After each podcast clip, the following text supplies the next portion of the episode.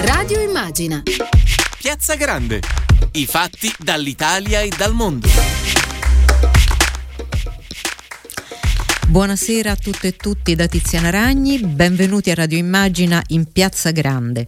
Staremo insieme in diretta fino alle 19.30 circa, grazie all'aiuto di Daniele Palmisano in regia, Andrea Draghetti allo streaming e Agnese Rapicetta in redazione.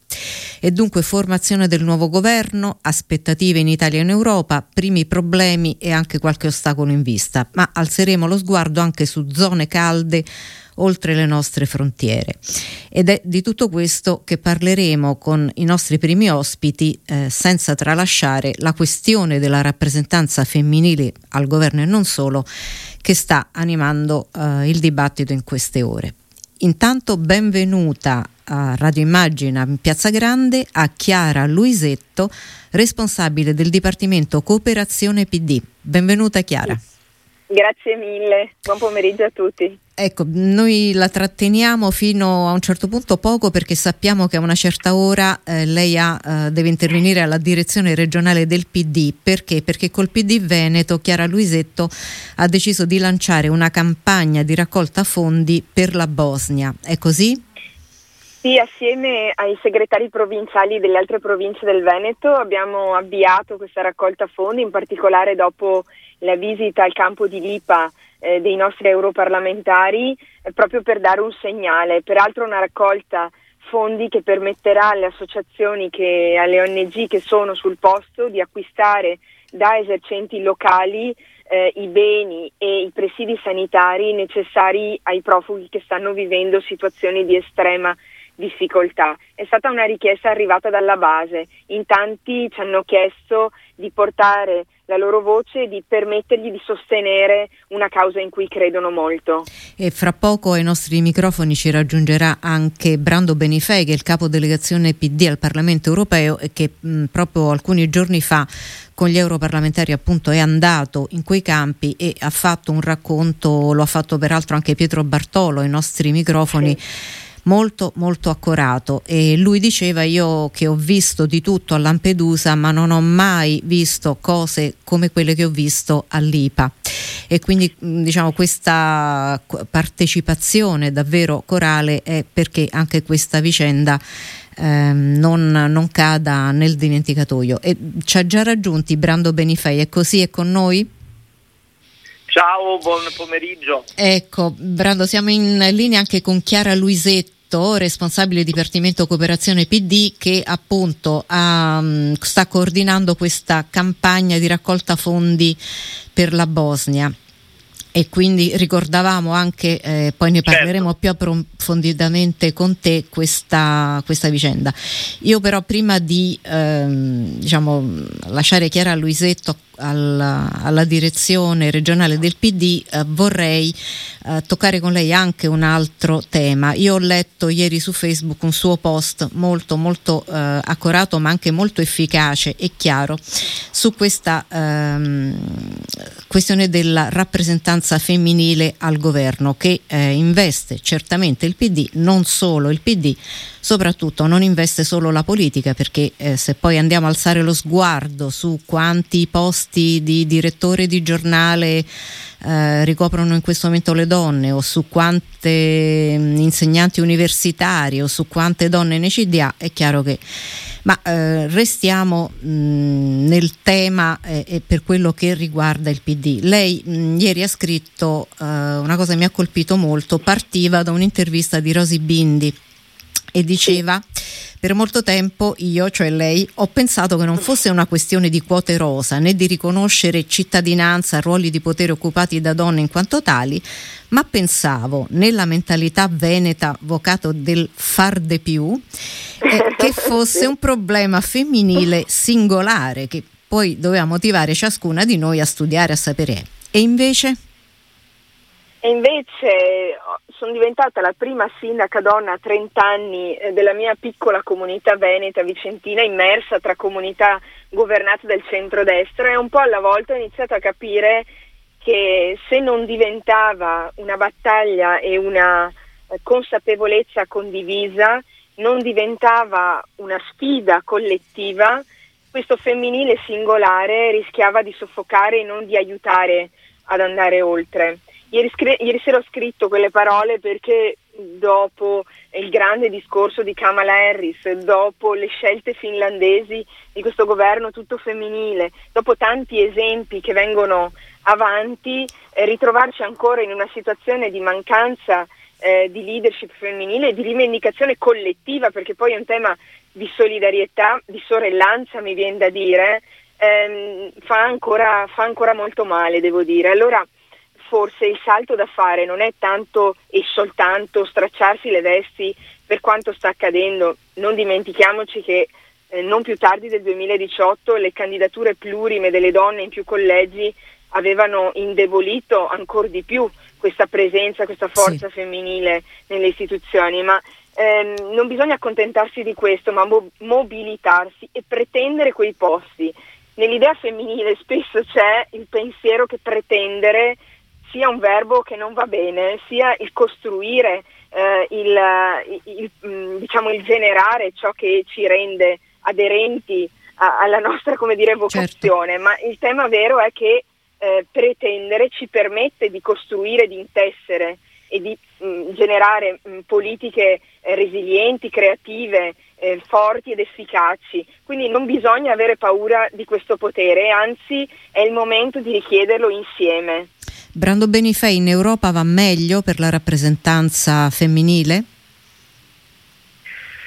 Beh, diciamo che non è solo un tema per il PD, se vogliamo essere onesti, il sì. fatto che questo nuovo governo Draghi abbia eh, purtroppo praticamente um, un terzo di donne e non è che con una donna che comunque doveva esserci, quindi io mi associo alle considerazioni fatte da tanti, da Cecilia Delia, da, eh, ora da Chiara, insomma sulla necessità di, di, battersi. Io l'unico punto che mi sento di, di dire su questo è che serve che, che, le donne non si facciano scegliere, ma che si organizzino per prendersi quello che, che devono prendersi. Io l'ho visto fare anche, penso alle vicende nel, io vengo dall'esperienza del movimento giovanile, insomma noi se avessimo a volte accettato di farci dire cosa dovevamo fare non faremmo tante cose che facciamo oggi, io sono orgoglioso di rappresentare il Partito Democratico al Parlamento Europeo, però è stato anche frutto di una lotta. E so bene che le lotte, lotta dico del movimento giovanile al tempo della mia prima candidatura e so bene quanto sia difficile rompere schemi che oggi si sono molto cristallizzati ehm, anche per via del Covid, schemi politici, no? di una, sta- certo. una, situazione dico, internamente alle forze politiche. Quindi mh, bene che ci sia anche come dire, insieme un dibattito perché è una questione che riguarda anche gli uomini, avere la giusta rappresentanza femminile, ma io penso in questo governo eh, alla fine eh, possiamo dire che forse manca un po' di diversità ecco, in generale. Per esempio anch'io mi sento d'accordo con le parole di Jacopo Melio mm. sul tema della rappresentanza delle persone con disabilità, che sono una delle tante diversità della nostra società, che forse un mini, una ministra della disabilità eh, è una cosa che non è ciò di cui oggi forse c'è bisogno perché mh, rischia di mettere in questo modo così denominata forse una ghettizzazione sbagliata. Però insomma io spero spero ecco, che il dibattito che stiamo portando avanti anche a livello del PD, anche in queste ore, serva a dare una mano, andare nella direzione giusta anche mh, per tutta la politica, perché poi diciamoci la verità, noi siamo gli unici che poi discutono, in altri partiti si decide, magari si decide bene o male, poi in dibattito non ce ne può essere perché sono partiti di proprietà di qualcuno, noi siamo tra i pochi che, che, che possono dire poi si discute, si può ragionare, si può migliorare, si può eh, fare tutti meglio insieme. No, non c'è dubbio, soprattutto questo tratto che mh, sottolineavi che non è una questione di donne, perché se parliamo di rappresentanza è una questione proprio democratica. A mh, Chiara Luisetto, prima di eh, lasciarla andare, volevo invece dire co- un'altra cosa. Lei sempre in quel post fa riferimento um, a un'esperienza che lei ha fatto come amministratore con le bambine che poi sono questa Next Generation U di cui ci occuperemo fra un po' anche con eh, Brando Benifei per il tema del recovery. E, e, mi ha colpito molto perché ehm, tra l'altro tempo fa, prima che lei nascesse, molto prima, c'era un libro che si chiamava Dalla parte delle bambine, dove Elena Giannini Belotti per la prima volta introduceva questo concetto di eh, cominciare a educarle, le bambine, a, a superare questo eh, gap di genere perché poi se lo sarebbero portato come un fardello senza neanche accorgersene. Lei invece raccontava una cosa molto bella, cioè qual è la sua esperienza quando incontra le bambine che si incuriosiscono per la prima volta alla politica. Sì, eh, credo che sia un'esperienza che comunque segna, perché vedere per la prima volta in visita magari alla, al comune, alla casa comunale, le scuole, le bambine, farle sedere sulla sedia del sindaco, della sindaca, eh, o magari vederle durante la campagna elettorale che ti chiedono come mai c'è la tua faccia eh, su quel manifesto eh, ti costringe eh, sempre e continuamente a ricordarti che quello che fai certamente lo fai perché vuoi lasciare e vuoi costruire qualcosa di più solidale, inclusivo, efficiente, utile. Eh, nel, nel, pezzo di pianeta scrivevo di storia che ti è data in fortuna di, di avere, ma anche che hai una responsabilità grande per come parli e per quanto pretendi. Ehm, nei confronti di queste bambine che saranno donne eh, forti, ma donne soprattutto orgogliose, donne capaci di portare cambiamento. Rispetto a, che, a quello che diceva Brando, e sono molto d'accordo con lui, credo, eh, vorrei solo aggiungere che è un tema certamente femminile, ma è un tema non solo del Partito Democratico, di tutti i partiti, nel nostro c'è questo pluralismo che ci permette di dirci le cose chiaramente in faccia, ma è anche un tema molto maschile perché finché eh, diciamo ne discuteremo tra noi eh, rimarrà lì. Eh, ma per questo c'è lato... lui, no? E per questo fra un po' esatto. c'è anche lui su questo tema. esatto, quindi invece è fondamentale questo dialogo continuo, proprio perché quelle bambine, quelle ragazze abbiano dei punti di riferimento eh, e dei percorsi già tracciati. Non sarà più facile ma sarà più coraggioso. Ma soprattutto me. perché, per citare di nuovo Kamala Harris, quando lei ha detto io sono la prima ma non sarò l'ultima, eh, ha specificato anche che da ora in poi anche le bambine e le bambine nere nel suo caso sanno che è una cosa alla loro portata e quindi anche sedersi sulla sedia della sindaca o della ehm, significa eh, vedere che è una cosa alla loro portata e quindi probabilmente mh, mm, si tratta di facilitare questa eh, come dire, presa di coscienza. Un'ultima e vedere, do- la loro, la, e vedere la loro reazione, sedersi e magari tornare a casa, perché più di un genitore mi ha detto tornata a casa ho detto ma sai che ci potrei pensare? Anche solo questo è una scintilla che va coltivata davvero. Brando Benifai deve stare molto attento eh, perché qui la insidiano già, eh, già, già, da piccole. Beh è giusto è giusto così. Eh, ma infatti. E l'ultima domanda e poi davvero la, la lascio Chiara. Mm, c'è una Grazie. provocazione in queste ore che corre sulla rete nelle chat eccetera rispetto a, um, a quanto anche aveva annunciato Nicola Zingaretti, il quale pur sottolineando che lui ne ha dato rose, ne ha scelto, comunque cioè io se potesse dipendere da noi e se verremo messi in grado, vorrei comunque eh, che nella scelta poi delle prossime posizioni di governo questa privilegiasse le donne. Molte dicono ma invece perché non si dà un segnale forte per rinunciare a tutto e così poi ripartire? C'è l'altra parte che dice beh no, in questo momento continuiamo pure a rinunciare, il Bocest dura due giorni e invece poi l'azione di governo deve durare, quindi prendiamo quello che appunto abbiamo alla possi- nostra possibilità. La sua posizione? Che non si rinuncia più a nulla, mm. che si pretende quando si sa di poter dare e siccome sappiamo di poter dare, di avere competenze, esperienza e amore, passione eh, per la cosa pubblica e per il bene collettivo, non si rinuncia, si pretende si ottiene e si dimostra con i fatti che ci si era sbagliati e che qualcuno aveva fatto un grosso errore di valutazione, a sottovalutare. E quindi tutte alla meta, non si rinuncia più a nulla. Assolutamente, insieme. Insieme. insieme. Grazie Chiara Luisetto e buona cooperazione a lei e a tutti i suoi e soprattutto ehm, buone bambine. esatto, che saranno donne. Eh Grazie sì. di cuore, saluti a Brando. Grazie. Grazie. Ciao, ciao, ciao. Ciao, ciao.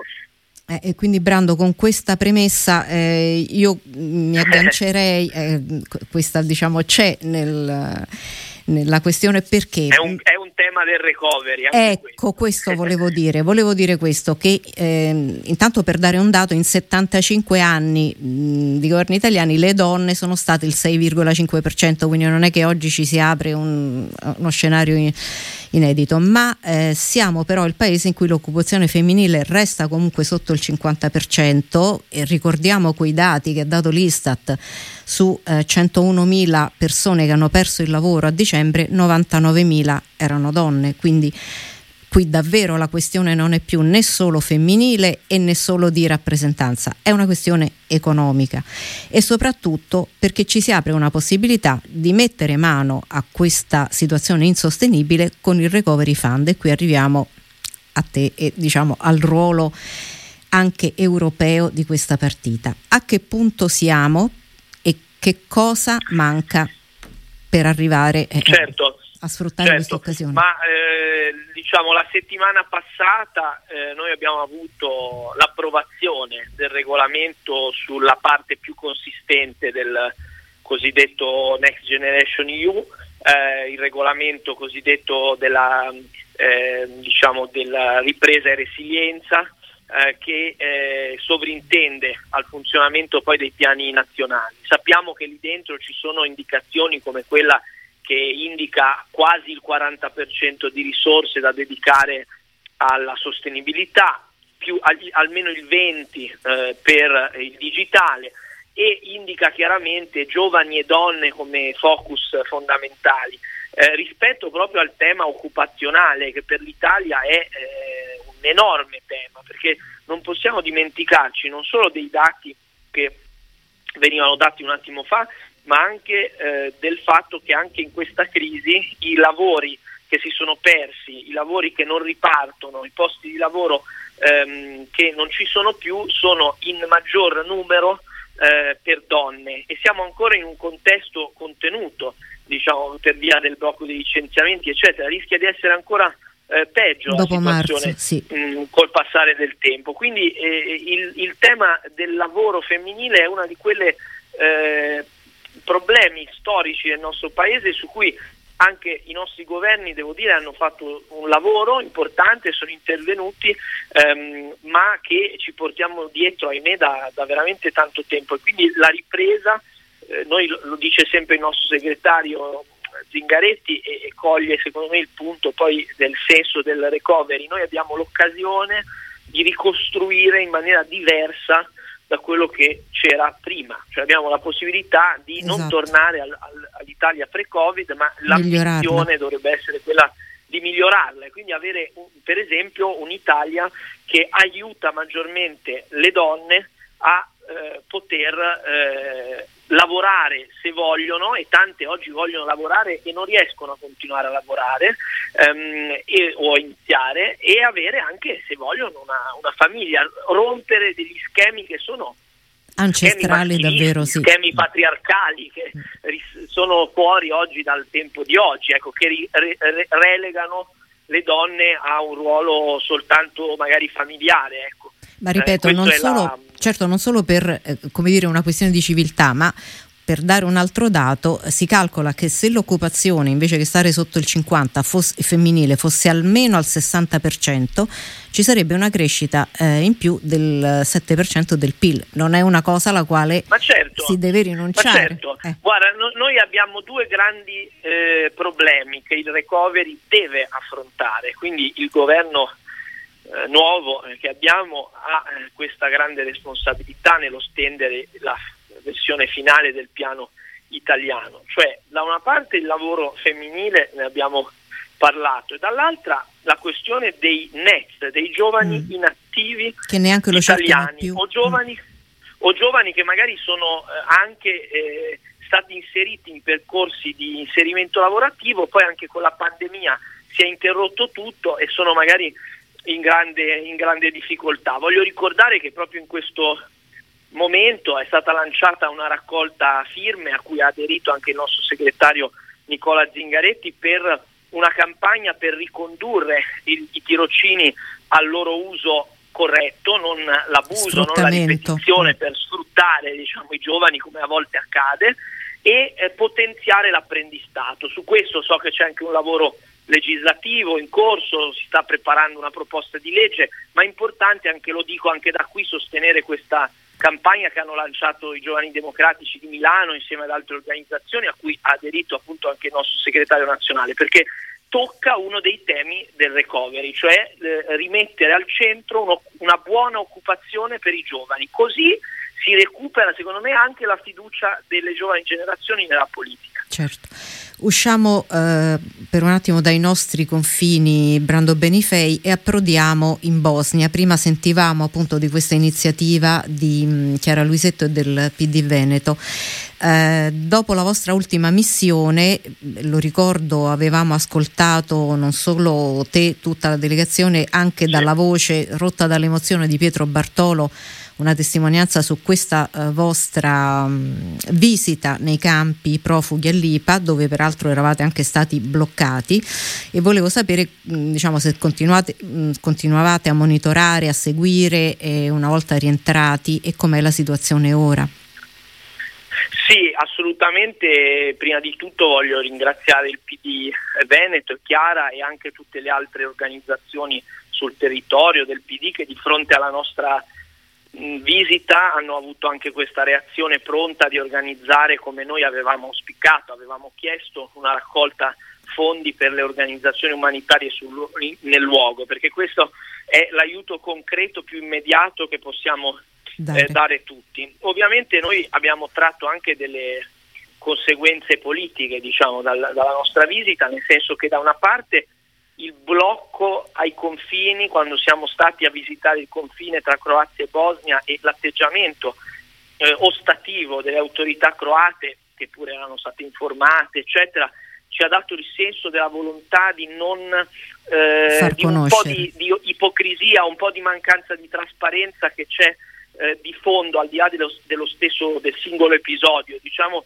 sulla gestione che oggi purtroppo vive una situazione di inadeguatezza delle regole europee, una inadeguatezza legata al regolamento di Dublino che voglio ricordare noi avevamo già cercato di modificare, oggi è ancora ferme, quindi abbiamo come dire, tutta una serie di problematiche che portano a creare queste situazioni di, di, di, di disagio e di disastri umanitari evitabili. Quindi noi vogliamo cambiare, stiamo lavorando a partire da, da tanti dati raccolti perché noi oltre alle tappe principali abbiamo incontrato tante organizzazioni umanitarie, rappresentanze diplomatiche, rappresentanze degli enti locali bosniaci e croati, abbiamo raccolto tante informazioni e stiamo eh, lavorando per eh, supportare il lavoro del Parlamento europeo che cerca nuovamente oggi di rimettere mano alle regole sulla migrazione e poi dare anche un aiuto immediato a queste persone tramite corridoi umanitari. Stiamo lavorando in entrambe le direzioni, quindi sia più di prospettiva sia più di, di un'azione politica immediata e, e abbiamo, lo voglio dire, anche intenzione di fare altre due cose. Una cosa che è già piuttosto avanti, cioè costruire un osservatorio permanente con le organizzazioni che si occupano di questi temi su quello che accade anche nel confine italiano con la Dalla Slovenia parte, che è sì. una dove era stato diciamo. Una, è una parte, mm. no? una pa- ed è dove è andato il nostro collega Smeriglio, esatto, è una parte importante della rotta. Vogliamo eh, fare anche la nostra parte dal lato italiano con questo osservatorio. Smeriglio diceva non facciamo sconti tornare... a nessuno. No, esatto, assolutamente, anche perché siamo anche noi parte di questa questione che come ho detto è legata a regole europee obsolete che oggi devono assolutamente essere cambiate, ma abbiamo eh, anche la volontà di tornare sia come gruppo in presenza nelle, eh, come gruppo dei socialisti e democratici, anche con altri deputati, eh, nelle zone eh, diciamo, di, tra Croazia, Bosnia eccetera e anche noi eh, tornare al confine italiano. Anche per, per far un, sentire la pressione. Un, mm. sentire la, pre- nostra presenza, esatto. Sì. E, ehm, e, quindi niente, continuerete diciamo, su, questa, su questa strada. Io adesso ti farei spostare in Ungheria perché a mezzanotte scorsa Vittorio Orbán ha chiuso i microfoni di ehm, Club Radio, l'unica emittente radiofonica libera in Ungheria che da tempo era nella lista nera del governo ma mh, su questo mh, con gli eurodeputati PD avete presentato una interrogazione urgente la scorsa settimana mh, e poi sì. devo dire proprio anche oggi eh, lui ha battuto un colpo appellandosi a Budapest dicendo che le motivazioni sono discutibili e, e che quindi diciamo, questa decisione andrebbe rivista. La redazione intanto si è spostata online e il direttore, il proprietario hanno trasmesso in segno di protesta l'inno alla gioia, che è proprio l'inno ufficiale dell'Unione Europea. E, ehm, nella vostra mozione, voi eh, nell'interrogazione, che cosa chiedevate? Sì, noi abbiamo chiesto alla Commissione europea di attivarsi e quindi siamo contenti che ci sia mm. stata una prima Primo, reazione, sì. anche se ora è necessario che eh, si prosegua in questa direzione perché pensiamo che lo strumento che è stato approvato finalmente dopo anni di lavoro alla fine dello scorso um, mi si sente vero? Sì, sì certo, sì, sì.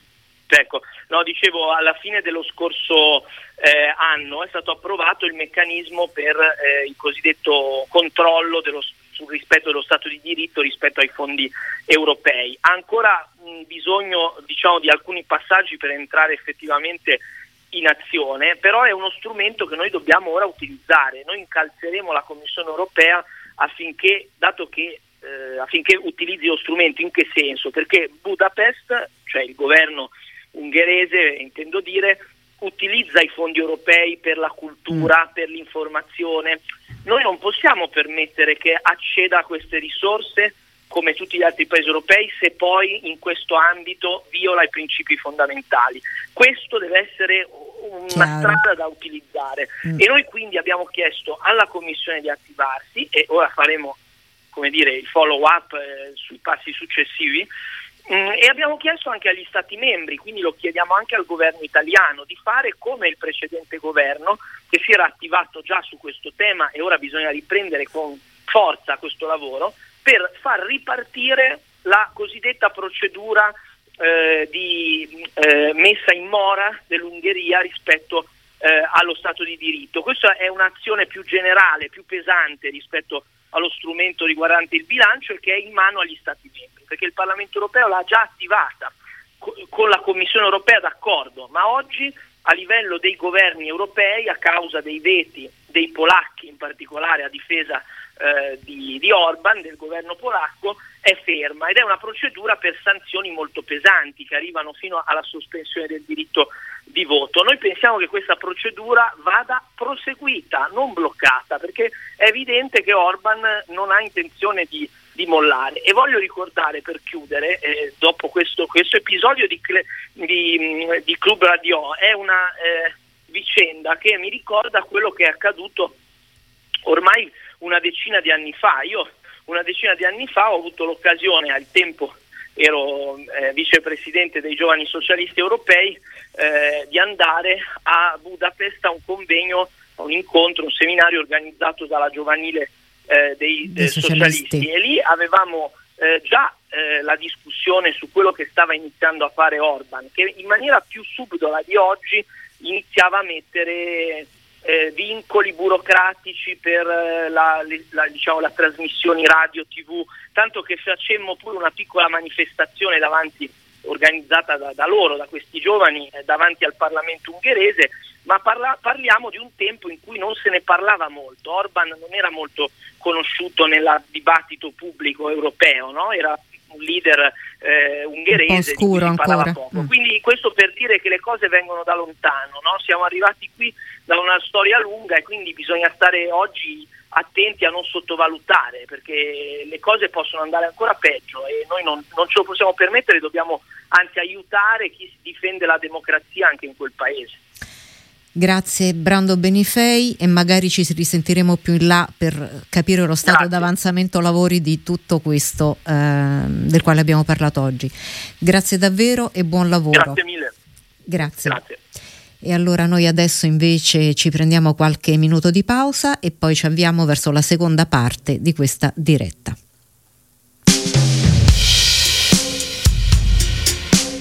One, due. 3,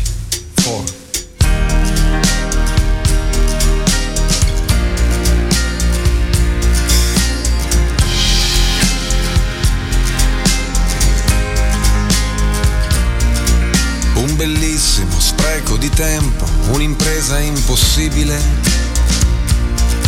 L'invenzione di un sogno, una vita in un giorno, una tenda al di là della duna. Un pianeta in un sasso, l'infinito in un passo, un riflesso di sole sull'onda di un fiume. Sono tornate le lucciole a Roma, nei parchi del centro l'estate profuma. Una mamma, un amante, una figlia, un impegno, una volta una nuvola scura un magnete sul frigo, un quaderno di appunti, una casa, un aereo che vola. Baciami ancora, baciami ancora, tutto il resto è un rumore lontano, una stella che esplode ai confini del cielo. Uh, baciami ancora, baciami ancora, voglio stare con te, inseguire con te tutte le onde del nostro destino. Una bimba che danza, un cielo, una stanza, una strada, un lavoro, una scuola. Un pensiero che sfugge, una luce che sfiora, una fiamma che incendia l'aurora. Un errore perfetto, un diamante, un difetto, uno strappo che non si ricuce. Un respiro profondo per non impazzire, una semplice storia d'amore. Un pirata, un soldato, un dio da tradire, l'occasione che non hai mai incontrato, la tua vera natura, la giustizia del mondo che punisce chi ha le ali e non vola. Baciami ancora, baciami ancora, tutto il resto è un rumore lontano, stella che esplode ai confini del cielo. Oh, baciami ancora voglio stare con te, invecchiare con te, stare soli io e te sulla luna.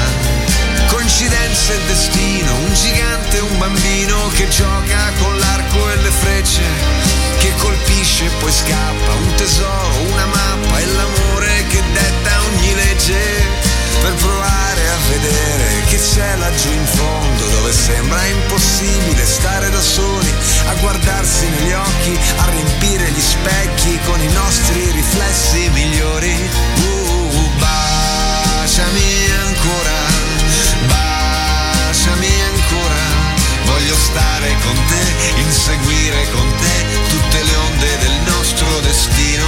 Uh, baciami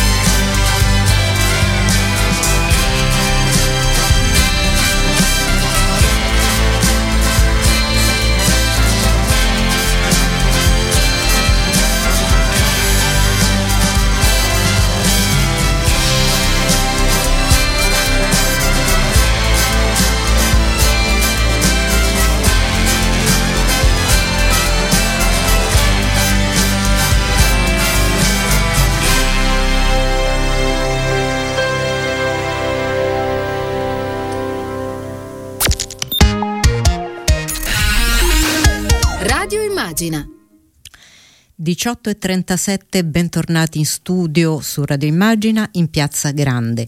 E dunque prima parte con Brando Benifei, capodelegazione PD al Parlamento Europeo e Chiara Luisetto, responsabile del Dipartimento Cooperazione del PD. Di cosa parliamo ora? chiunque propaganda i contenuti propri del partito fascista o del partito nazionalsocialista tedesco è punito con la reclusione da sei mesi a due anni. La pena è aumentata di un terzo se il fatto è commesso attraverso strumenti telematici o informatici.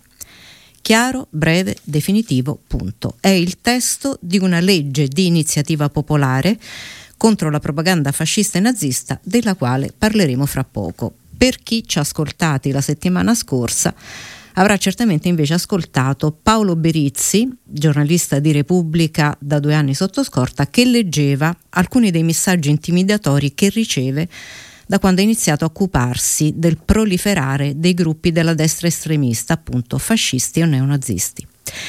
Che sta succedendo in questo paese? Lo ha visto per noi Agnese Rapicetta che ce lo riassume in questa breve scheda. Cambiano nome e mutano pelle, ma in fondo gli ideali, così come i simboli usati, sono sempre gli stessi. Razzismo, intolleranza e violenza, da esercitare ad ogni costo, a discapito degli altri, quelli considerati diversi. Ne abbiamo un esempio lampante con il nuovo e purtroppo diffusissimo fenomeno dello Zoom bombing, le irruzioni nelle riunioni online fatti per intimidire, provocare e mettere paura. Ma dal virtuale al reale il passo è molto breve xenofobi, populisti e identitari. L'universo dei nuovi fascisti è ampio e si estende dall'estrema destra della destra, in un calderone di sigle e movimenti che sono tornati a guadagnare consensi, allargandosi a macchia d'olio su tutto lo stivale. Quante volte vi sarà capitato di vedere negli stadi svastiche e simboli neonazisti, così come sui muri per le strade o sulle bancarelle, fra i gadget per turisti? Non è un caso che l'unico giornalista sotto scorta in Europa per minacce neofasciste e neonaziste si trovi in Italia. È Paolo Berizzi che ai nostri microfoni ha raccontato con trasporto quello che è costretto a subire ogni giorno da più di due anni. Berizzi, quando noi parliamo di messaggi minacciosi, eccetera, di che parliamo? Io adesso non so se posso chiederle di darci un'idea del tipo di, mh, mm, di messaggi che le arrivano.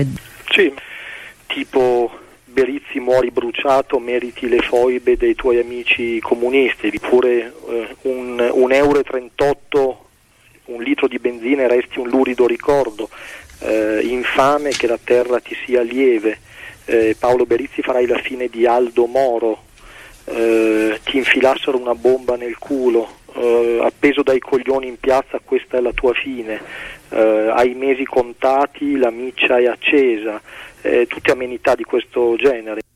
Se le minacce ai giornalisti, purtroppo Berizzi non è il solo, sono finite al comitato antimafia, è perché le somiglianze con questo tipo di organizzazione non sono dissimili e fanno davvero paura. Per questo una legge per punire più aspramente chi fa propaganda di fascismo e nazismo, anche online, non è un'iniziativa simbolica, ma una vera e propria necessità. Ecco allora l'iniziativa nata dal basso dal sindaco di Sant'Anna di Stazzema, Maurizio Verona, luogo simbolo dell'orrore neonazista, per combattere i rigurgiti di fascismo e neonazismo che pullulano in rete e nella società, anche nel 2021. Radio Immagina.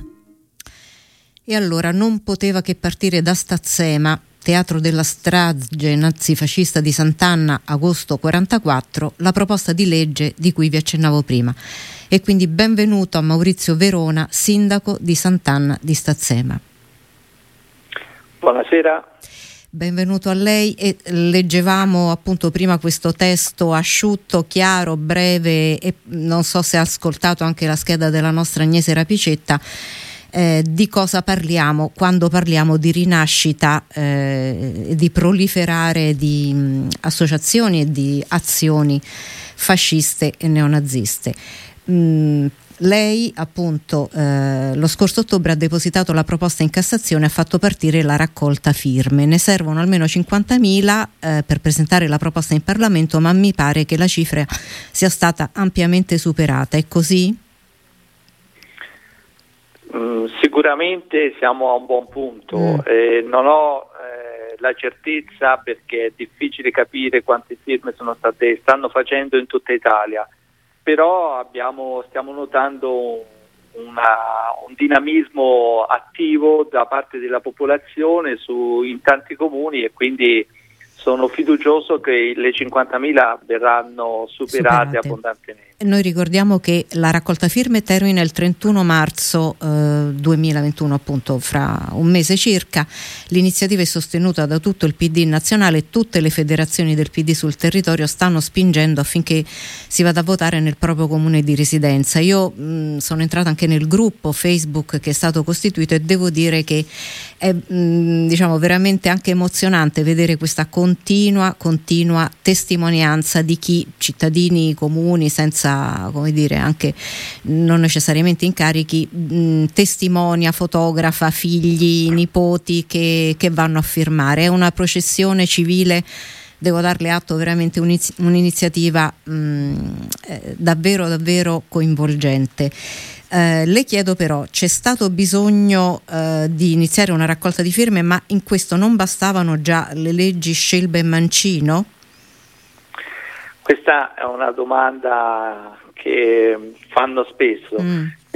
non è una legge eh, alternativa alle leggi Scelba e Mancino, ma questa è una legge integrativa perché è una legge che mira a colpire precisamente determinati fattispecie di reato uh-huh. e introduce proprio la parola fa- eh, reato fascista e nazionalsocialista tedesco. E poi inasprisce la pena per i reati fatti in rete e questa invece è sicuramente una novità perché non, prima Finora non, non era, perché eh sì. Sì, non era, non era è punita.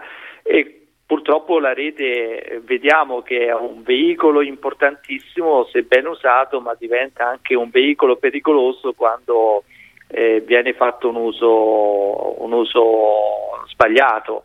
E noi stiamo cercando di fare arrivare moltissime firme in Parlamento perché questa proposta ho voluto che partisse dal basso e che non fosse fatta da una parte politica perché eh, nell'antifascismo non ci si riconosce solo il nostro partito, il mio partito che è il Partito Democratico, ma ci si può, conoscono altri Chiunque partiti. Chiunque abbia a cuore, certo, i valori democratici. abbia a cuore la libertà e la democrazia. Mm. E quindi se lei ha visto appunto eh, la pagina di Facebook sì. è emozionante sì. vedere quella pagina perché è emozionante vedere i movimenti di piazza intergenerazionale che si è creato. Forse eh, ce n'era veramente necessità e di questo ne sono fortemente orgoglioso di tutti coloro che mi stanno dando una mano. Io pensavo di essere in quattro come comitato promotore, ad oggi siamo oltre 110.000 perché tutti non solo firmano ma si fanno parte attiva di comunicare, informare, mandare a firmare e questo insomma intanto è un primo obiettivo centrato perché si riparla di un argomento che spesso viene, viene accantonato anche quando succedono determinati episodi, se ne parla un giorno o due e poi ci si scorda. Ecco. Forse la società sentiva la necessità di, di un qualcosa di essere di anche protagonista. Eh sì, ma soprattutto questo fatto che lei sottolineava di essere protagonisti dal basso, cioè non aspettiamo che qualcuno lo faccia per noi, siamo noi che eh, portiamo avanti questa iniziativa. Noi abbiamo un telefono, lo ripeto, è il 342 1426902 per mandare messaggi WhatsApp e ci sta arrivando qualche richiesta su dove eh, si può andare a firmare e come si chiama la pagina Facebook. La pagina Facebook è Legge Antifascista Stazzema, giusto? Ce l'ho qui davanti. Sì. Lì ci sono alcune indicazioni, anzi ce ne sono parecchie su dove andare a firmare. Non so se vuole aggiungere lei qualche mh, mm, riferimento per le persone che ce lo stanno chiedendo. Lì è tutto chiaro, comunque mm. si firma in tutti i comuni italiani, eh, solitamente all'ufficio URP nelle grandi città o all'ufficio anagrafe elettorale nei piccoli centri, oppure in alcune città ci sono anche dei banchetti eh, organizzati dall'Ampi, organizzati dall'Arci, dai partiti, in questo caso il PD sta organizzando tanti banchetti, Rifondazione Comunista, altri partiti della sinistra, eh, insomma ci sono tante occasioni per poter firmare anche fuori dalle sedi comunali. E ci arriva un altro messaggio di um, un'altra persona che ci segnala, cioè nel negozio sotto casa mia eh, ci sono dei piccoli busti eh, di, di, per portachiavi di Mussolini. Ecco sì, diciamo che eh, non, è di questo che parliamo anche, giusto? Cioè di evitare che... perché eh, la proposta di legge va contro la propaganda, la diffusione dei messaggi, ma anche la produzione di oggetti con simboli fascisti e nazisti. Mm. Perché noi non vorremmo consegnare alle giovani generazioni eh, questi messaggi che sono messaggi che ricordano due ideologie che hanno commesso crimini nel secolo scorso, quindi bisogna che i giovani siano eh, portati a conoscenza. Io come sindaco di una realtà così sensibile non voglio essere indifferente a ciò che sta accadendo e ho preso questa iniziativa e mi fa piacere che siamo in tantissimi a portarla avanti. Ecco, tra l'altro per restare in tema ci sono state anche molte intimidazioni in alcuni comuni per chi aderiva all'iniziativa, cioè che siete stati anche ovviamente oggetto eh, di, mm, eh, appunto di messaggi di che cosa bisogna fare in questi casi, cioè quando si viene eh, minacciati o mm, Ecco, mentre non sono indifferente al, ai rigurgiti fasci, fascisti, lo sono invece, rimango indifferente a queste minacce. Eh, evidente, sono vili queste persone e lo fanno in maniera sempre anonima. E non è la prima volta che accade, insomma, prima sentivo la vostra trasmissione, vengono attaccati i giornalisti, vengo, eh, vengono attaccati onorevoli, noi abbiamo un onorevole che praticamente è stato più volte minacciato per il suo impegno antifascista, che è l'onorevole Fiano. Ah, certo. E purtroppo insomma, ci sono queste situazioni, cerco di ignorarle, tenere la testa dritta e guardare all'obiettivo finale. Ecco, in questo momento ci ha raggiunto ai microfoni Alessandra Nardini, assessore alla memoria della regione toscana. Benvenuta Alessandra Nardini su Radio Immagina in Piazza Grande per l'invito, buonasera a tutte e a tutti. Ecco, c'è Maurizio Verona, sindaco di mm, Sant'Anna di Stazzema insieme a lei e appunto devo dire che la, mm, già la denominazione del suo assessorato è, mm, è, è, indicativa. Tra l'altro lei non solo è assessore alla memoria ma anche all'istruzione, alla formazione università e ricerca, è giusto? Sì, sì, giustissimo. Ecco.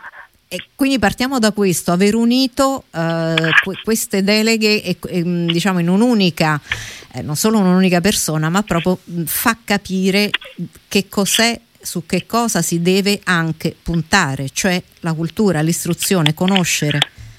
Sì, io credo che tenere viva la memoria, difenderla, promuovere la conoscenza di quel che è stato sia un dovere civile, lo sia soprattutto verso le nuove generazioni, perché quell'orrore, quello che è stato non possa mai più ripetersi, quel, quell'abisso raggiunto dall'umanità, quindi non si possa mai più verificare. Io appartengo a una delle ultime generazioni che ha potuto ascoltare direttamente i racconti di chi ha vissuto quei momenti, di chi ha visto l'orrore della Shoah ma dobbiamo far sì che quelle parole, quelle testimonianze non vadano perdute, che le ragazze e i ragazzi, le studentesse e gli studenti possano conoscere ciò che è stato, perché anche oggi esistono tentativi assolutamente non tollerabili di rivedere, di rinnegare, di riscrivere la storia. Invece io credo che la storia vada conosciuta e vada conosciuta anche e soprattutto nelle pagine più buie, perché conoscere è assolutamente necessario, come ben diceva Primo Levi. E dobbiamo anche ricordarci che anche il nostro territorio non è stato immune da questa vergogna. Io vengo dalla Toscana e in Toscana si, è, son, si, sono firmate le leggi razziali, la pagina più vergognosa della storia del nostro paese nel 1938. Ecco, io credo che partire da qui, lavorare tantissimo con le scuole, che sono fondamentali ovviamente insieme alle famiglie, sia per noi un dovere. Lo facciamo da anni in Toscana, basti pensare che dal 2002 al 2019 la Regione Toscana ha organizzato ben 11 edizioni del progetto che abbiamo chiamato Treno della Memoria, per portare proprio là ad Auschwitz le ragazze e ragazzi affinché possano vedere quell'orrore, quel, cosa, cosa ha significato la parola sterminio, quali sono state le crudeltà inflitte a donne, uomini, bambini, anziani.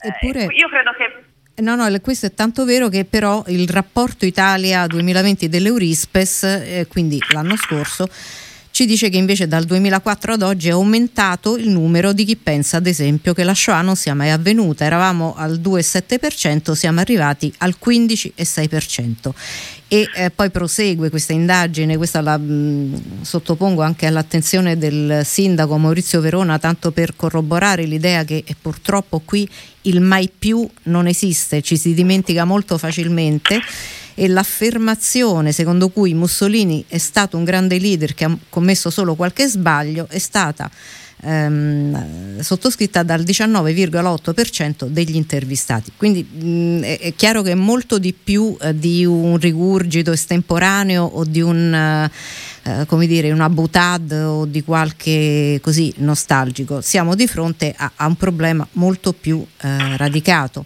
Da questo, Purtroppo eh, sì Basti pensare anche agli episodi di minacce, di insulti verso le cittadine e cittadini ebrei, verso le loro famiglie. Basti pensare che purtroppo una figura straordinaria come la senatrice Segre, eh, per lei è stato necessario assegnare la scorta. Eh, ma dicevamo prima con Maurizio Verona che anche chi va a firmare la petizione di questa eh, proposta di legge popolare contro la propaganda viene minacciato, quindi ormai qui nessuno eh, si può purtroppo sentire al sicuro.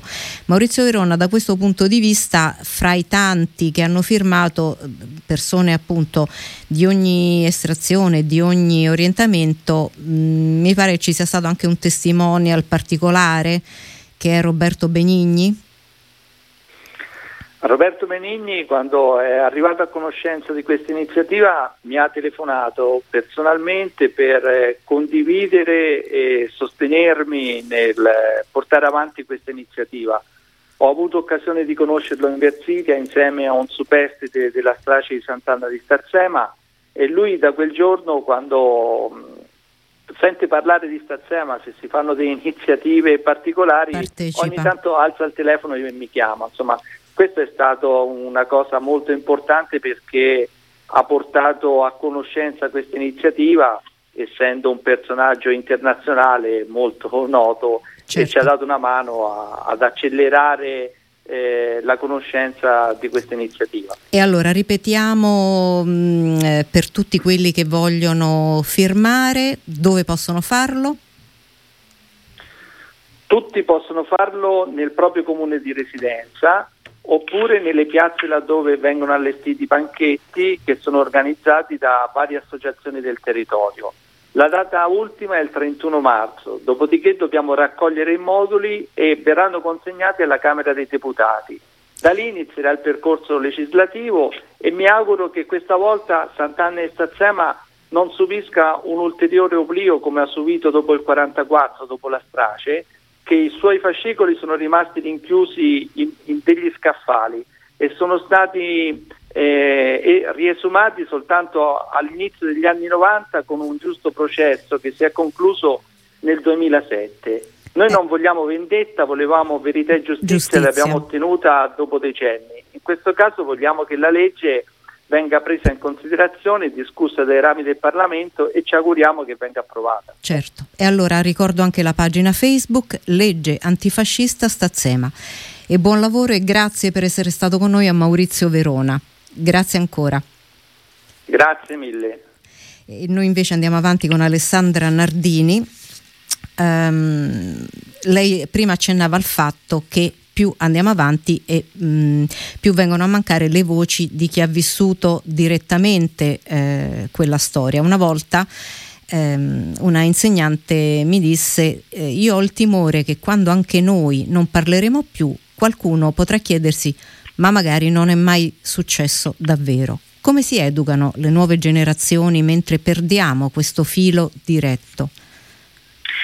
Guardi, noi con questo progetto, con quello del treno, miriamo proprio a questo, a far conoscere alle ragazze e ai ragazzi, a far vedere con i propri occhi quel, quell'orrore. Dal 2005 questo treno lo organizziamo ogni due anni in alternanza con un grande meeting degli studenti toscani, ormai dal 2006. Quest'anno ad esempio sarebbe stato l'anno del treno. Saremmo dovuti partire da Firenze, invece abbiamo dovuto ovviamente, causa pandemia, rivedere questa iniziativa, ma non abbiamo voluto rinunciarci. Abbiamo fatto un grande evento online utilizzando le nuove tecnologie a cui si sono connessi tantissime studentesse, tantissimi studenti e ringrazio di questo anche tanti insegnanti, ad esempio che con una summer school estiva di solito quest'anno è avvenuto con un po' di ritardo, ma l'abbiamo fatta in autunno, eh, ovviamente anche questa è modalità online, si so, si, ogni anno si preparano a questo appuntamento. Questa non è una gita, ma è un vero e proprio viaggio di istruzione certo. per far capire cosa è accaduto e lì li facciamo anche parlare, li accompagnano molto spesso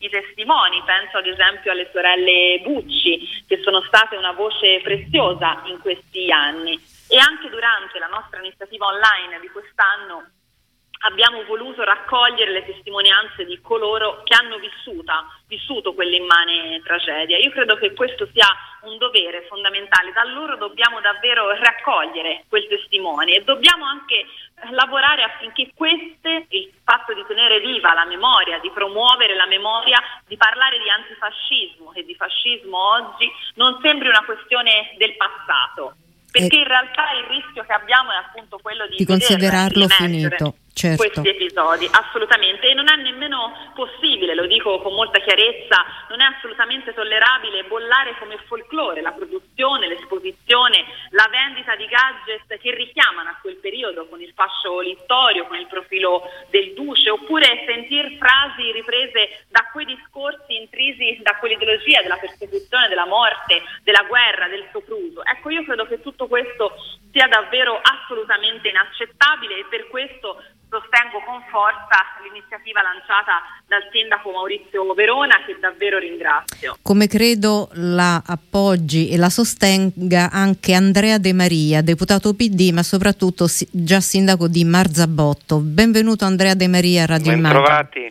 Ecco, e quindi ha sentito un po' que- tutto quello che, che l'ha preceduto e eh, parlavamo anche con l'assessora mm, Nardini della, ehm, di come tenere viva la memoria. Lei da ex sindaco di Marzabotto eh, ha avuto un rapporto anche diretto con questa memoria che va portata avanti e con l'attualità del, soprattutto del eh, promuovere l'antifascismo. Sì, io penso che il valore della memoria sia grandissimo, sia grandissimo anche perché col passare delle generazioni rischia che quella memoria si affievolisca, mentre è uno strumento fondamentale di democrazia e serve moltissimo ad affrontare le sfide dell'oggi, eh, sia rispetto al risorgere di fenomeni di fascismo, antisemitismo, anche violenti, ma anche più in generale rispetto al rischio di una crisi delle istituzioni democratiche e della loro capacità di, raffront- di rappresentare i cittadini, di affrontare i loro problemi.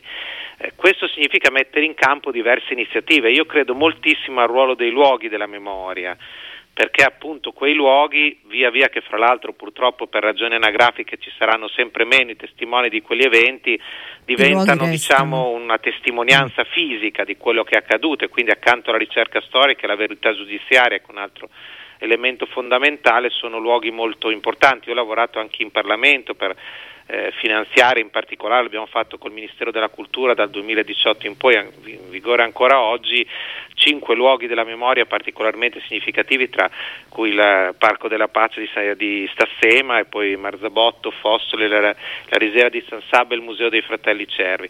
E poi certamente c'è un tema di iniziativa legislativa, eh, la proposta di legge che, di iniziativa popolare che viene avanzata è importante perché rappresenta anche un sostegno dai cittadini, eh, da un'iniziativa delle istituzioni locali, al lavoro che possiamo fare anche in Parlamento, riprende anche rafforzando la, molte caratteristiche della legge che nella scorsa legislatura è stata approvata alla Camera, primo firmatario Fiano, io sono tra i firmatari, che appunto contrasta, l'ho sentito nell'intervento che mi ha preceduto, in modo più efficace rispetto alla legge Scelby, a quella, quella Mancino, alcune espressioni di neofascismo, per esempio il saluto romano, la vendita di gadget e così via, e poi si concentra in modo particolare sul ruolo di internet, dei social media, che è un grande tema di, di attualità. Che prima mh, diciamo non c'era. Ovviamente quando non c'era, non, quando Ecco, sono state con a- introdotte le altre due leggi. Con diciamo. Alessandra Nardini eh, la lega un'altra parola oltre memoria, formazione, perché Andrea De Maria mh, è stato anche responsabile della formazione politica del PD. E quanto c'è bisogno oggi di formazione e di formazione politica? Poi lo chiedo anche a Alessandra Nardini. Beh, intanto, insomma, se parliamo dell'importanza della formazione in generale, io penso che noi siamo in una società dove i cittadini e anche i giovani, ma tu- tutti i cittadini ricevono un sacco di notizie, di informazioni che non sempre però hanno gli strumenti per interpretare, per approfondire, da qui per esempio tutto il peso delle cosiddette fake news. Cioè non, non è detto che il proliferare delle informazioni significa anche coscienza critica e quindi c'è diciamo, un grandissimo tema che riguarda il nostro sistema formativo, la nostra scuola. Poi se parliamo dei partiti politici, io credo ci sia il grande tema di come si costruisce una classe dirigente. Ecco. Cioè, ne noi abbiamo, parlavamo penso, prima per la questione della selezione della classe dirigente, anche per l'accesso equo eh, del- di genere. Beh, certo, certamente, questo è un aspetto molto importante. Io penso che noi dobbiamo tornare a fare quella che una volta si diceva politica dei quadri, diciamo ovviamente in una Sì. fase storica completamente nuova, cioè pensare a percorsi di crescita, per esempio delle amministrazioni locali verso altre esperienze e anche il fatto, anche attraverso i percorsi formativi nel partito, non solo di dotare i nostri militanti, i nostri dirigenti, i nostri amministratori locali di competenze, di conoscenze, ma anche credo il fatto eh, di abituarli a stare in un collettivo dove certo contano anche le legittime ambizioni personali, ma prima di tutto c'è un grande impegno in una comunità ecco, a cui ci si mette a disposizione. Di questo secondo me nel periodo democratico c'è tantissimo bisogno. Eh, c'è anche il bisogno fatto di uscire ovunque. da una certa diciamo, Mm. strozzatura correntizia che caratterizza la nostra diciamo così, costituzione materiale che significa appunto una classe dirigente collettiva al di là dell'appartenenza di correntizia che prima di tutto fa crescere il Partito Democratico in quanto tale. Dentro di que- questo certamente c'è il grande tema della parità di genere che però a mio avviso rappresenta, è interessante anche perché rappresenta un, un problema più generale, io penso, di come si costruisce il nostro partito davvero nella società italiana, ecco, di come appunto si sfugge da alcune logiche autoreferenziali e si fa invece un discorso davvero di costruzione di una nuova classe dirigente anche aperta a energie nuove. Esatto, di selezione della classe dirigente soprattutto, cioè quali sono le modalità poi per accedere. Alessandra Nardini sul valore della formazione politica, che non vuol dire poi necessariamente partitica.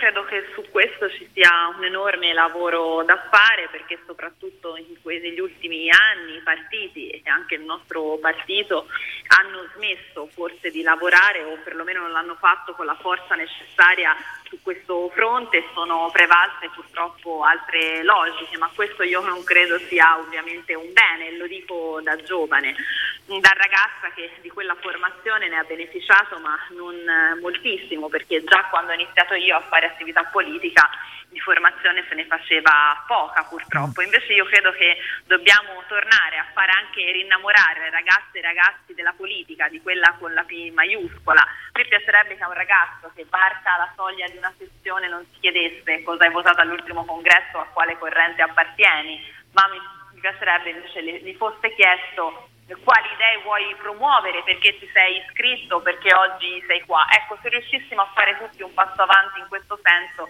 io penso che a beneficiarne sarebbe non solamente il nostro partito, ma l'intera collettività e il nostro paese. Quindi credo che su questo il lavoro da fare sia molto partendo proprio dalle basi e dai valori che io credo siano valori ovviamente che ci uniscono e che devono essere alla base di qualsiasi scuola anche di formazione politica. E allora grazie davvero ad Alessandra Nardini, assessore alla memoria della Regione Toscana, ma anche assessore all'istruzione, formazione professionale, università e ricerca, e ad Andrea De Maria, deputato PD, ex sindaco di Marzabotto. E mi pare di capire che la parola formazione per entrambi gli ambiti sia quella cruciale e centrale. Grazie, Grazie davvero a voi. Grazie. Noi- Grazie, buona serata. Grazie a voi. Noi adesso ascoltiamo un po' di musica e ci avviamo all'ultima parte della nostra diretta.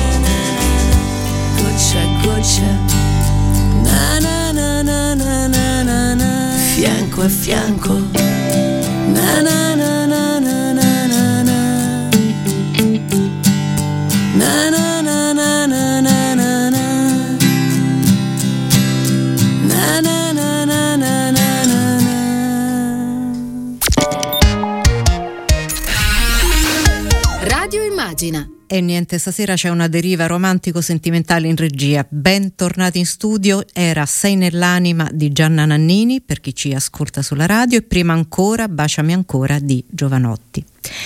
La parola solidarietà ci ha accompagnati un po' in tutta la puntata stasera e chiudiamo anche intonandoci ancora una volta a questa. Perché anche nel Good Night, Good Luck parleremo di solidarietà. Esiste un'associazione che ha fatto del lavoro a maglia e uncinetto la sua ragione di vita, si chiama Ship Italia e il suo presidente è un insospettabile Saverio Tommasi, giornalista di fanpage e scrittore.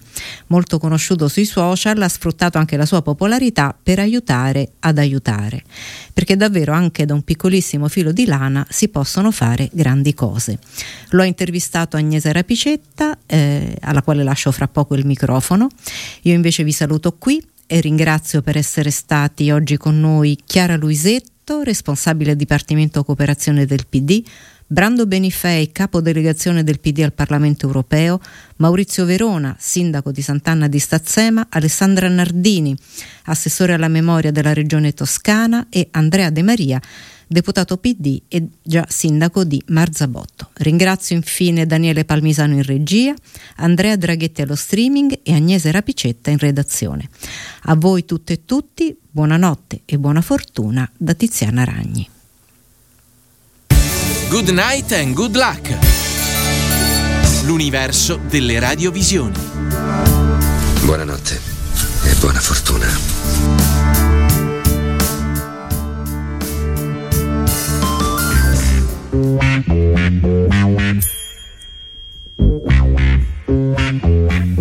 Calda, morbida e prigiata. Oggi a Good Night and Good Luck parliamo di lana. Lo facciamo con Saverio Tommasi, che ci spiegherà com'è possibile che questo tessuto sia anche solidale. Sei un giornalista, uno scrittore e ormai possiamo anche aggiungere diciamo, al tuo curriculum influencer. Qual è il tuo rapporto con i social e in generale con il web?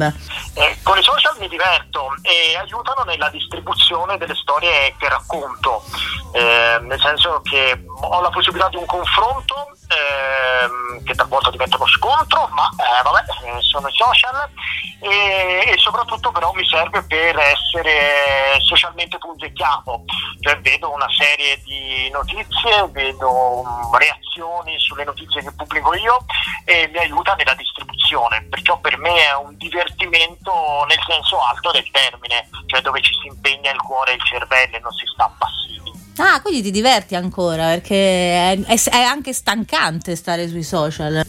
È stancante la vita, ma io continuo a divertirmi nella vita e con i social, sì, tantissimo, cioè è molta più la parte in cui mi diverto che quella in cui mi, mi arrabbio, mi adiro, si può dire adiro? Sì, sì. o mi adiro, una roba del genere. E sì, mi, mi diverto. Io intendo il divertimento mh, come anche lo intendono i bambini, eh, quella quell'idea di gioco, cioè di creazione di relazione, che nel momento in cui la fanno è una di quelle cose più importanti che esistono al mondo, proprio perché stanno creando fili e li stanno intrecciando. Ed è il motivo per cui, ad esempio, quando chiami un bambino o una bambina, le mie figlie, ma non solo, a pranzo o a cena, dicono che io dico Caterina, Margherita si mangia, venite? E loro dicono aspetta babbo, stiamo giocando Ecco, l'idea che ci sia qualcosa di più importante del mangiare e che riguardi la creazione di, un, di una relazione eh, o di un racconto di storie fra loro è quello che sento anche io. Bello, bellissimo. Senti, allora eh, come influencer hai deciso di influenzare in maniera positiva, mi sembra che questo è, è, è un po' il mood de, de, della tua vita e pochi anni fa è... vabbè insomma uno ci pro... Salvini influenzo eh, male diciamo uh, diciamo che per i tre quarti della, de, della, politica influenzo male. Poi diciamo se, se, se guardo un pezzettino più piccolo di riferimento mio allora magari loro dicono che influenzo bene, ecco. Vabbè. Sembra una questione di prospettiva. Esatto, dalla tua prospettiva diciamo perso- personale, tua personale ovviamente è una certo, cosa io così. spero di farlo, credo di farlo, di, di lasciare mi contaminare di contaminare bene a mia volta, questo sì, diciamo, ho questa felice presunzione atavica. Ecco, giusto. E quindi hai fondato pure un'associazione che si chiama Ship Italia. Che cos'è e come ti è venuta in mente? Ship Italia è un qualcosa che non ha eh, niente a che vedere con eh, la, il mio mestiere, ha invece molto a che vedere con la possibilità di provare a cambiare un pezzo di questo mondo in meglio. E, tant'è che l'ho fondata quando con il lavoro sono stato sicuro e non è stato un mezzo per arrivare ad un lavoro sicuro. È una questione che ovviamente non mi porta nulla a livello economico, mi porta via abbastanza a livello economico, ma va bene così perché fanpage mi paga bene e me la posso permettere. E, e poi mi diverte anche questo. SHIP che cos'è? È un'associazione di cui sono presidente, e ci sono però decine, direi diverse centinaia di volontari in tutta Italia, in particolare un centinaio fra Firenze, Prato e Pistoia, e sono donne e uomini che mettono a disposizione il loro sapere per quanto riguarda il lavoro a maglia o a uncinetto e decidono di insegnarlo ad altre persone in contesti di fragilità eh, di varie tipologie, ma normalmente insomma, fragilità anche estreme, e attraverso l'acquisizione di un sapere che è appunto quello della creazione, di poter creare da soli dei capi di abbigliamento caldi, comodi, morbidi e colorati a seconda dei gusti e tramite anche la presenza fissa nei gruppi di un'educatrice professionale che paga Ship Italia eh, crediamo di poter eh, migliorare pezzetti di mondo. Chi partecipa a questo progetto? Ehm, siete voi che cercate, che trovate delle storie? Sono loro che vengono da voi a cercare aiuto? Come funziona? Allora, noi siamo partiti eh, scrivendo ad, alcune, eh, ad alcuni gruppi, associazioni che operano in contesti di fragilità, proponendo loro la possibilità eh, di realizzare nei loro luoghi perché noi andiamo dove per le persone è già un po' casa e perciò non li portiamo da noi nella nostra sede. E noi andiamo dove, proponendo loro di realizzare appunto dei corsi di lavoro a maglia alla presenza di un'educatrice, che è un punto fondante fondamentale, anche caratterizzante della nostra idea e del nostro insegnamento di Cibo Italia. E in realtà abbiamo contattato che lavorano con le marginalità, con le fragilità, con i disedati, eh, con gli accantonati, con gli impolverati e, e che perciò ci piacevano e ci piaceva il loro modo di lavorare. In questo momento abbiamo attivi 5 corsi e poi realizziamo vari progetti collaterali, fra cui le coperte per senza dimora, coperte nuove realizzate per l'occasione da queste centinaia e centinaia di volontarie, per la maggioranza qualche volontario maschio, molti meno, in giro per l'Italia e in realtà anche in otto paesi europei, perché eh, pezzi di coperte ci sono arrivati dall'Italia più altri otto paesi europei. Eh, tu hai detto che non c'entra niente con, con il tuo lavoro da giornalista, però in realtà in questo caso ogni quadrato è una storia da raccontare in qualche modo. Sì, hai assolutamente ragione, eh, è proprio così, volevo solo sottolineare eh, diciamo, la, la, sua specificità rispetto alla possibilità di creare introito, perché poi ci sono sempre questi punti interrogativi, queste domande a giro e ecco, volevo subito prendere il toro per le corde da questo punto di vista, è una roba che faccio nei ritagli di tempo, eh, costringendo per ritagliarmi il tempo personale e da questo punto di vista non c'entra niente, c'entra invece moltissimo, come hai ben sottolineato tu, con l'idea di voler bene alle storie delle persone, perciò alle persone stesse, eh, avere rispetto delle loro storie, provare a camminarci insieme, eh, sporcarsi anche insieme e, e provare ogni tanto a, ad uscire da dei contesti più difficili, sempre con l'idea che si possa fare bene, si possa davvero uscire solo in contesti eh, di eh, relazione comune. Per questo ogni nostro incontro, quando facciamo i corsi, le, le fragilità, insomma, è, è, sempre fatto con l'idea di un confronto aperto. Per questo l'educatrice è fondamentale perché crea le basi da cui partire, da cui ognuno può anche rivivere la propria biografia imparando a volerle bene anche quando si è dibattuto a duello in maniera feroce e, e tramite anche delle parole, noi utilizziamo molto la riflessione sulle parole che poi parte sempre dalla propria storia, perciò sì, insomma, eh, intreccia molto le storie, ecco. Ecco, bello. Ma senti, ma mh, perché avete scelto proprio la lana? A me mi è venuto in mente subito Penelope alla sua tela fino ad arrivare a Berta che filava. Un po' come che, se la lana fosse, ci rimanda un po' al, al senso dell'attesa e quindi eh, del tempo che scorre anche per ricucire la, le proprie identità, le proprie storie. La lana e i figli hanno uh, possibilità variegate di essere metaforicamente rappresentati eh, e tu hai su questo fatto degli ottimi esempi. La lana, il filo, il lavoro a maglia, il lavoro di un, uncinetto però lo abbiamo scelto in primis perché è replicabile ed è imparabile con eh, facilità eh, da quasi la totalità della, della popolazione. Non, perciò sì, insomma, lo abbiamo scelto per questo, perché, perché non crea dei soprammobili, eh, ma crea dei pezzi di vestiario utilizzabili per se stessi, per gli amici a cui uno vuole bene, qualche, possono diventare un regalo, possono diventare un abbigliamento, possono mm, essere fatti della forma che si preferisce, del colore che si sceglie e perciò oh, si preferisce eh, e anche con misure differenti. Eh, lana più spessa, lana più fine, eh, quasi cotone, mm, lavorazioni infinite. Nei, nei punti a maglia le, le donne scrivevano messaggi per eh, messaggi contro i nazisti, insomma, comunicavano in quella maniera con, con, i filati si può fare qualunque cosa e, e sono replicabili con un uncinetto che è lungo 10 cm due ferri da calza lunghi 30 cm l'uno, si può lavorare sul divano, a casa, al mare, in montagna eh, ed hanno un costo base di partenza minimo e minimale. Ecco, ci piaceva l'idea di tutto questo e anche del fatto che si possa imparare tutto questo velocemente, eh, con un incontro e due il dritto si impara, il rovescio magari al terzo incontro, cioè, addirittura io ho imparato, cioè, è tutto dire, figurarsi qualcun altro.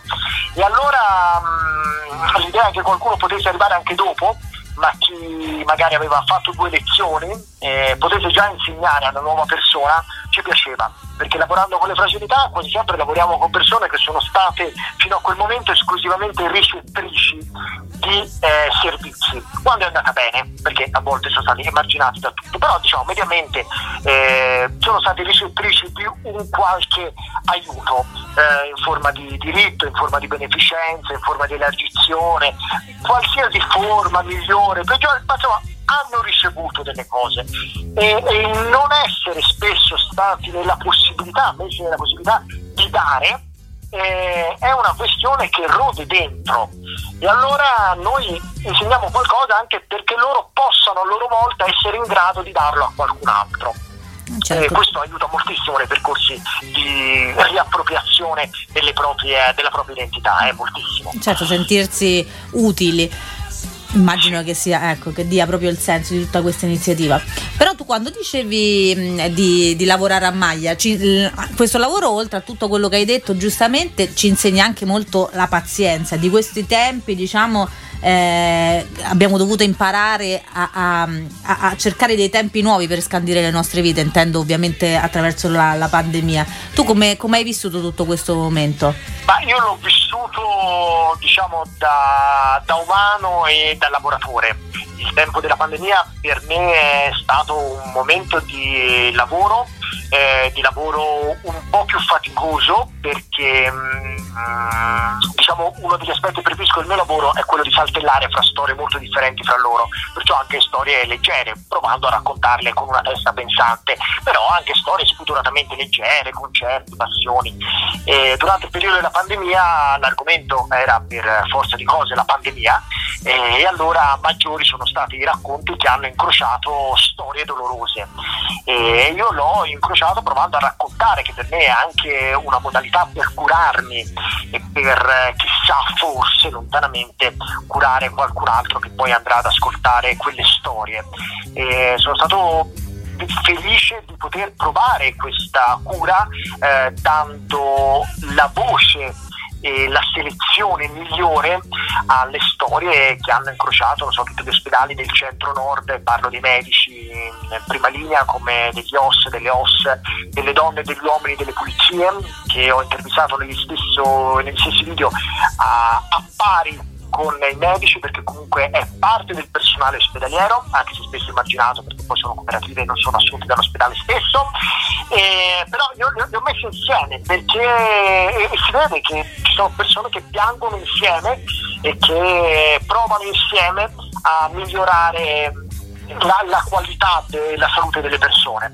Ecco, io l'ho passato provando ad avere cura di queste storie mediamente più dolorose di quelle che magari affronto normalmente eh, in, in sei mesi quando non c'è la pandemia. Però la pandemia c'è cioè, per questo dico ci ha colpito anche, mi ha colpito anche umanamente ovviamente come, come, a chiunque non sia un mostro.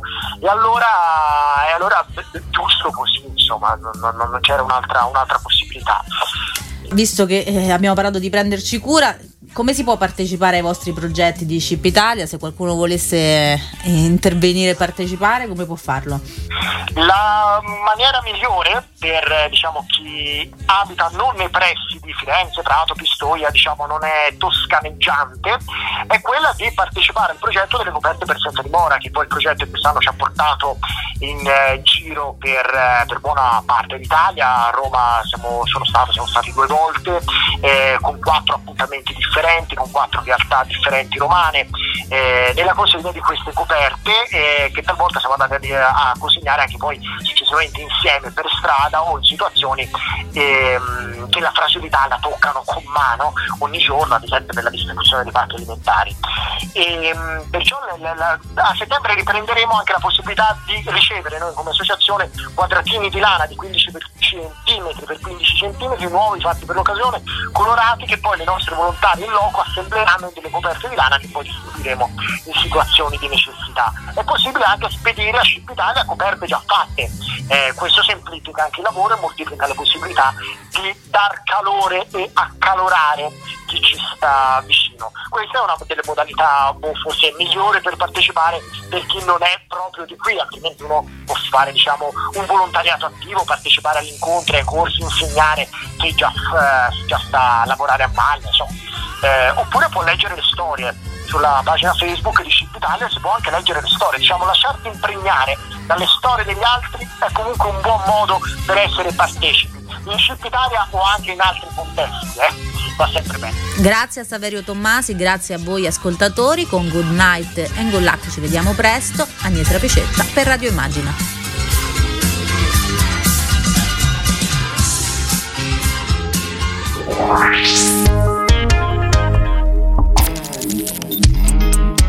Radio Immagina, dalla parte delle persone.